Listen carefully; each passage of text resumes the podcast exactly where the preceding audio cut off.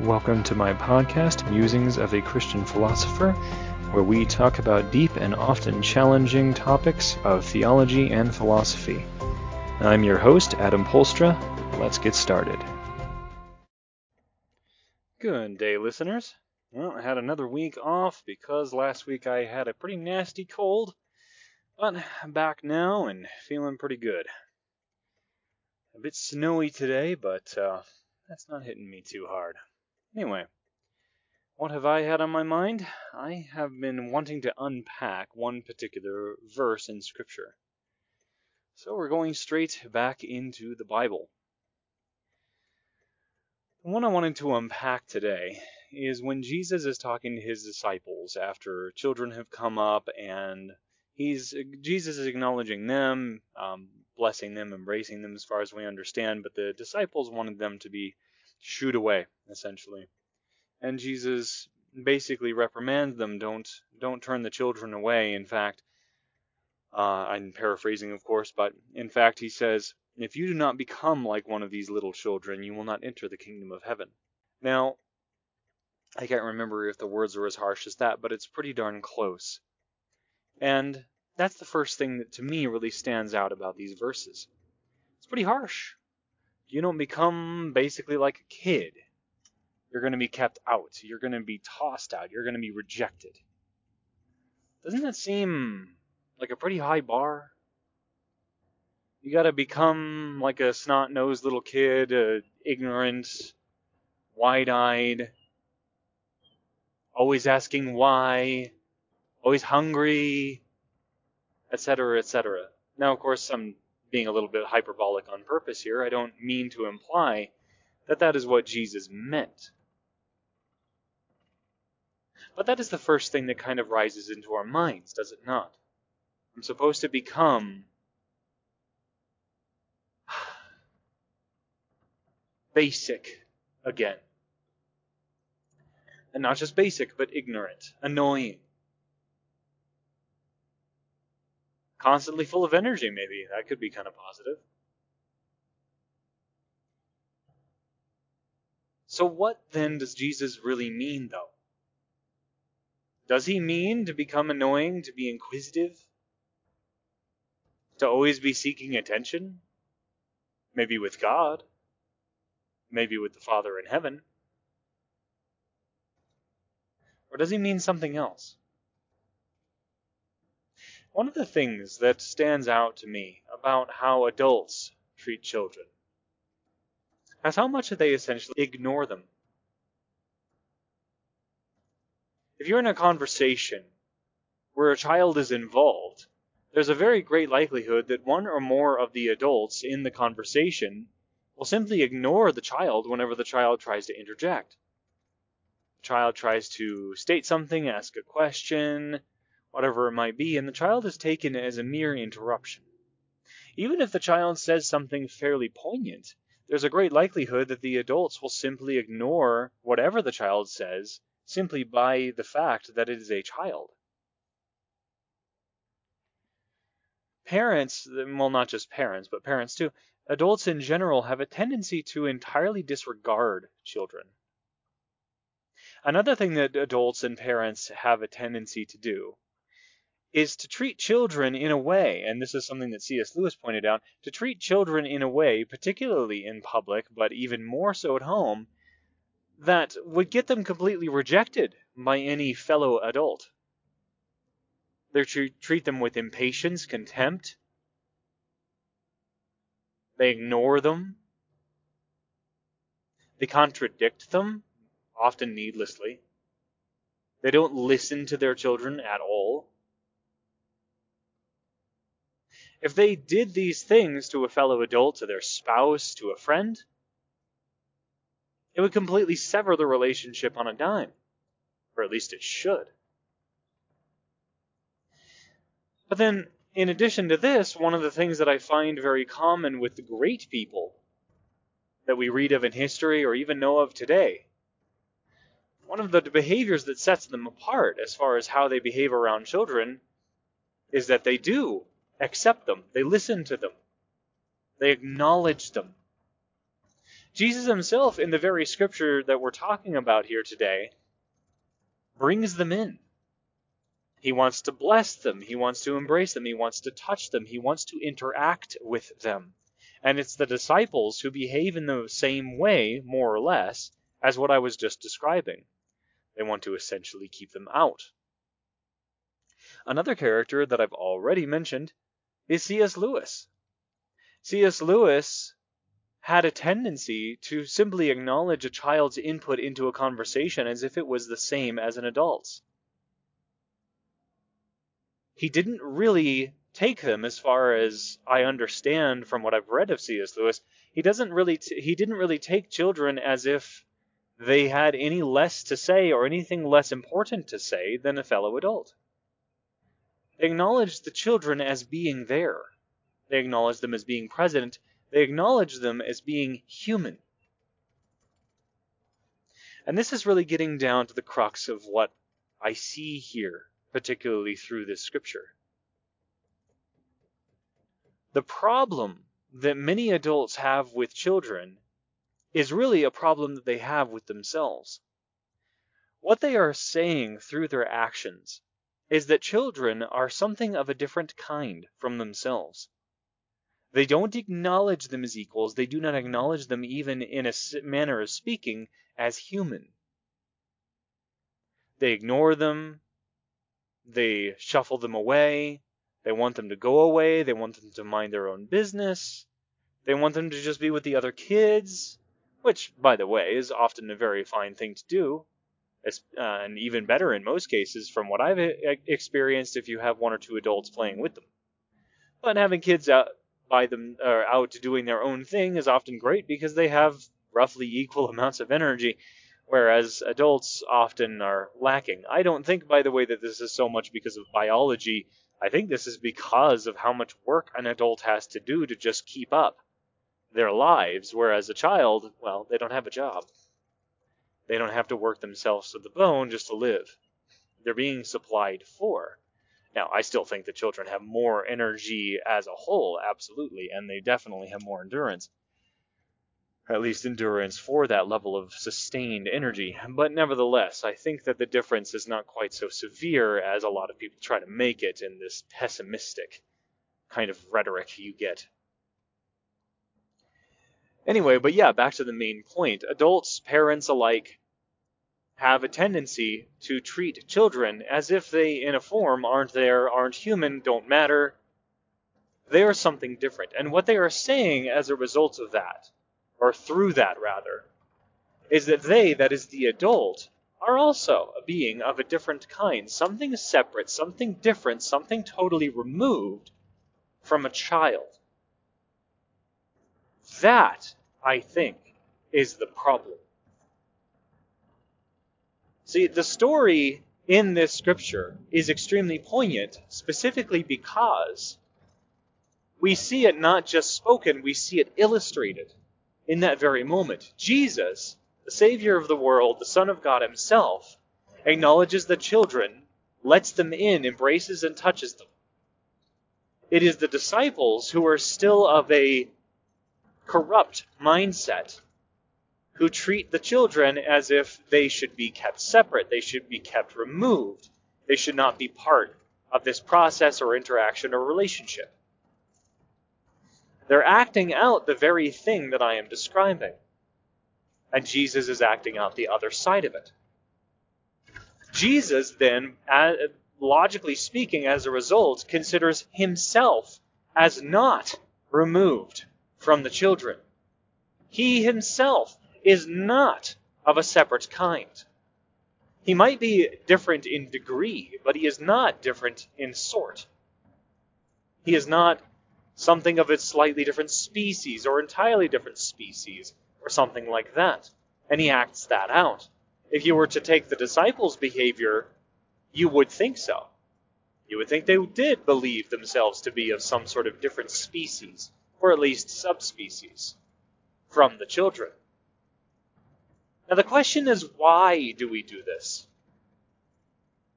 Why do we separate ourselves from children like this? Well, that goes back to why I started out saying what it really is is fundamentally we have this problem in ourselves. Not in our relationships with children, rather our relationship with our own childhood selves. See, as we are growing up, some of us, in fact, unfortunately, many of us, come to a point where we distinctly want to leave behind the child. We want to be something different. Now, yes, I, I know many Christians are going to be thinking right at this moment, well, but what about Paul's words in the epistles about when I was a child, I did child, or I thought like a child, I acted like a child, I spoke like a child, and when I grew up, I put away childish things. Well, we'll get to that. And of course, the difference here is probably going to be found in the words childlike and childish. But anyway, as we are growing up, we'll get back to that later, as we are growing up, we come to a point where we want to leave behind the child. We want to no longer be a kid. And as a result of that, we have to be something different.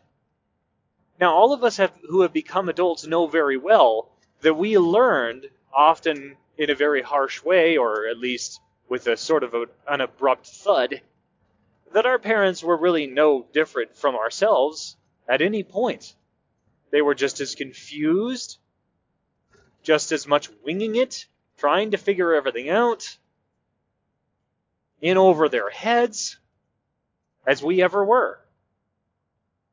The only real difference is that they acted differently. They didn't let it show out on their sleeves just how overwhelmed they often were. But we, seeing that, don't really take the object lesson. Instead, we have a tendency to repeat the very same error. And though we are still as often overwhelmed, confused, and so on as we ever were as a child, we try to act as if we're not.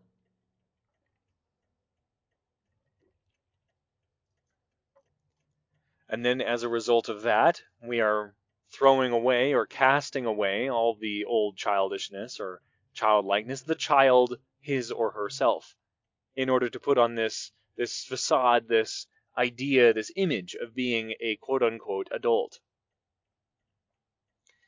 Now, why is it that we want to do that? Well, for some of us, it's simply because we want to be thought of as being very smart and competent and so on. And for a lot of us, it's because, once again, we have been abused.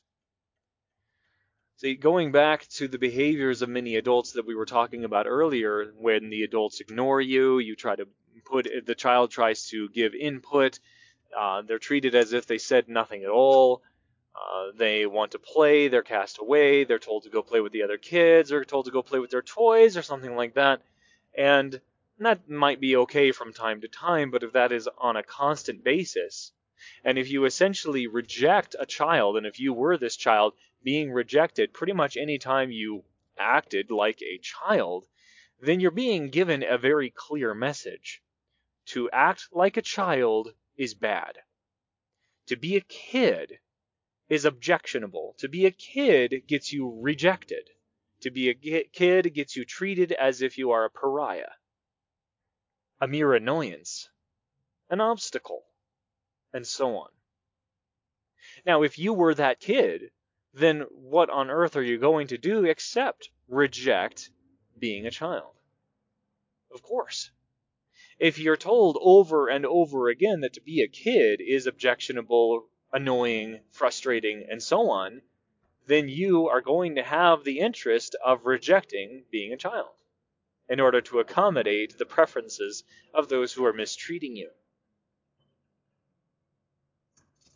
And then we take that in, we become that as quote unquote adults, and then we rinse repeat.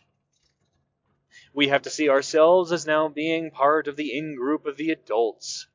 And as a result of that, we have to more or less throw the children off to the side. But that includes the child in you.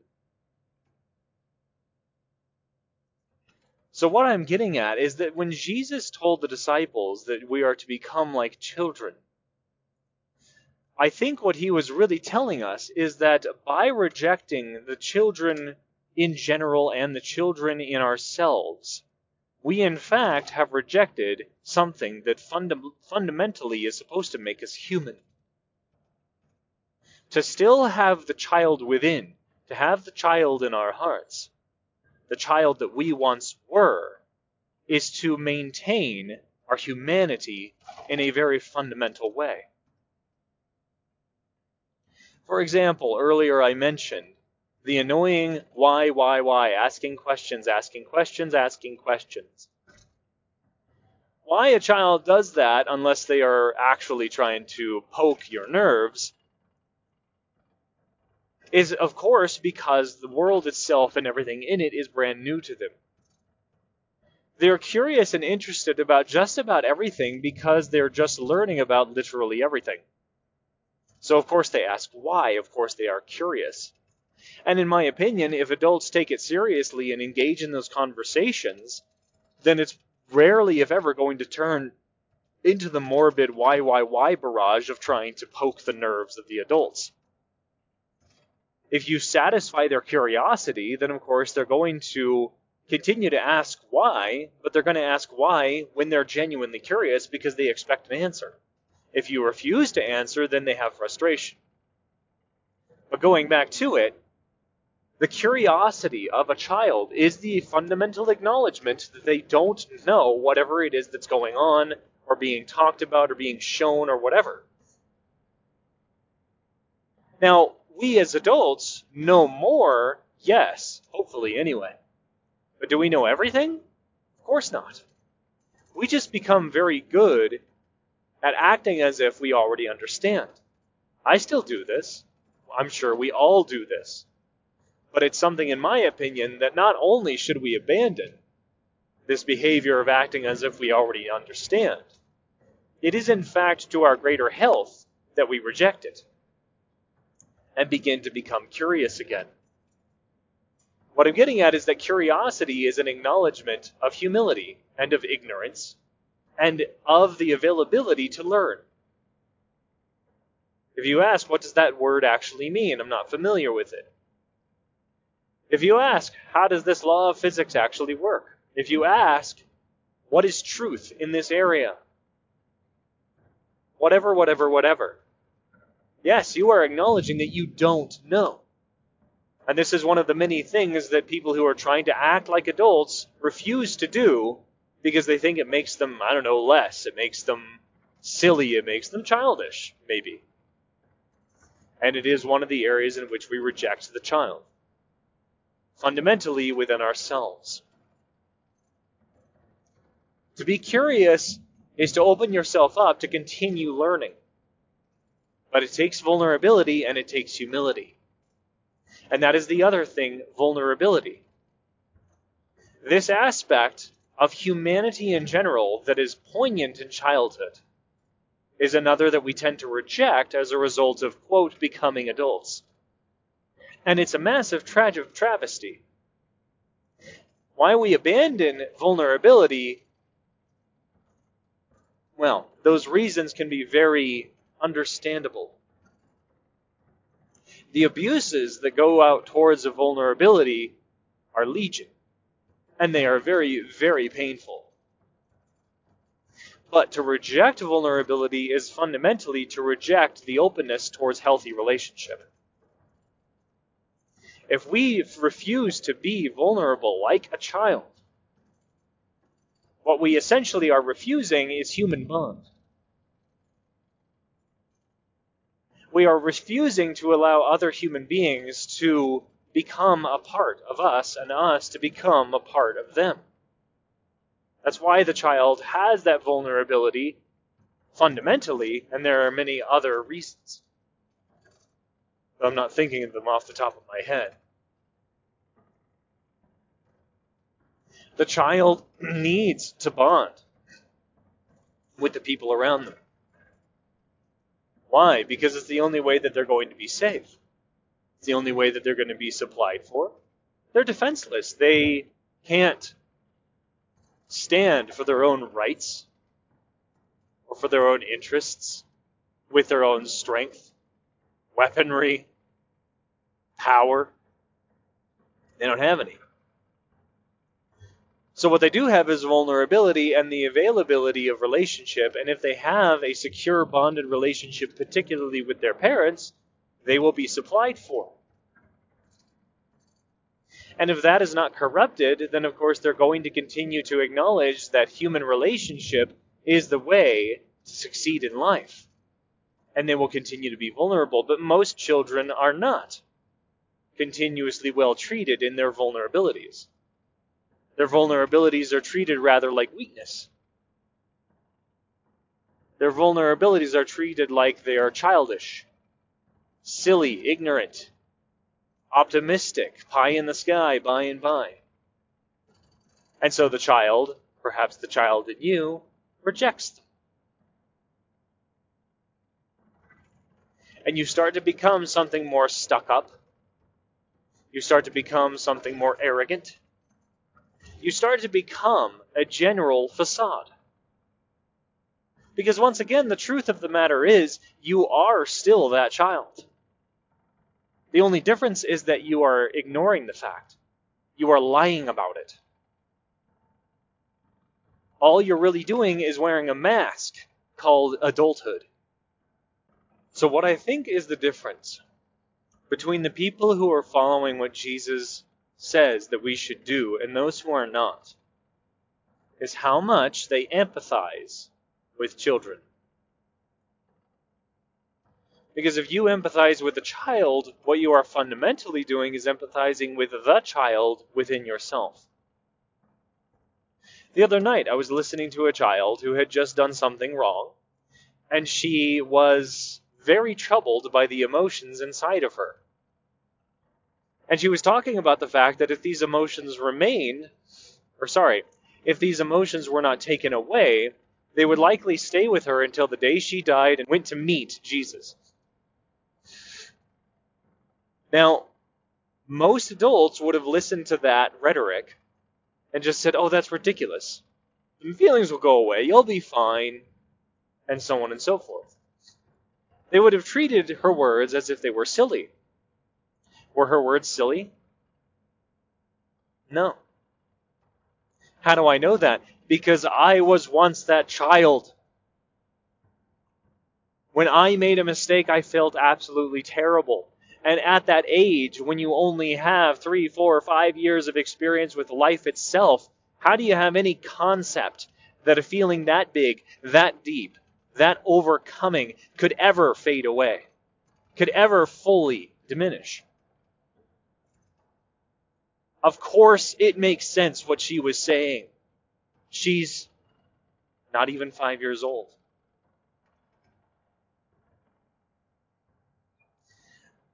So I didn't belittle her for what she was saying.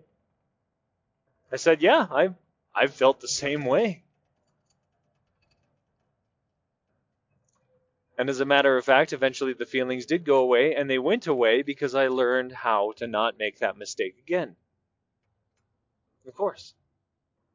That's why we have emo- emotional reactions to things because something happened, good or bad, and we react to it in like manner. If you empathize with the child in yourself, in other words, if you can see yourself in the child around you, then you're still connected to yourself as a kid. You remember what it was like. And more importantly, you can still remember that it is okay. In fact, it is fun. It is exciting. It can bring you to places where you're overcome with pleasure and joy to be curious, to be vulnerable, to be open. Now, yes, as adults, we don't just do these things willy nilly in the ignorance that we once had as children. There are things that we have learned. We should have the child's heart, but the adult's head. Something like the way that C.S. Lewis put it. We have learned how to be vulnerable with the right people and the kind of people that we shouldn't be vulnerable with. We've learned maybe what it is to have adult pleasures, such as sex. But we can still have the fascination, the passion, the joy, and curiosity of a child at the same time. Perhaps even during sex.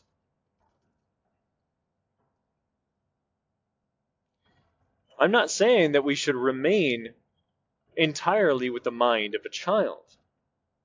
But we shouldn't leave behind the things that make children great. The things that make children children relatable. The things, in fact, that made the child we once were become the adult we now are. And wherever we abandoned that child, because they were too small, pathetic, weak, ignorant, whatever, is precisely where we got it wrong. Jesus calls us back to being fully human. That is what I think is the meaning of those verses. So, that's all I had for today, and as always, I hope that gives you a lot of good stuff to think about. Until next time.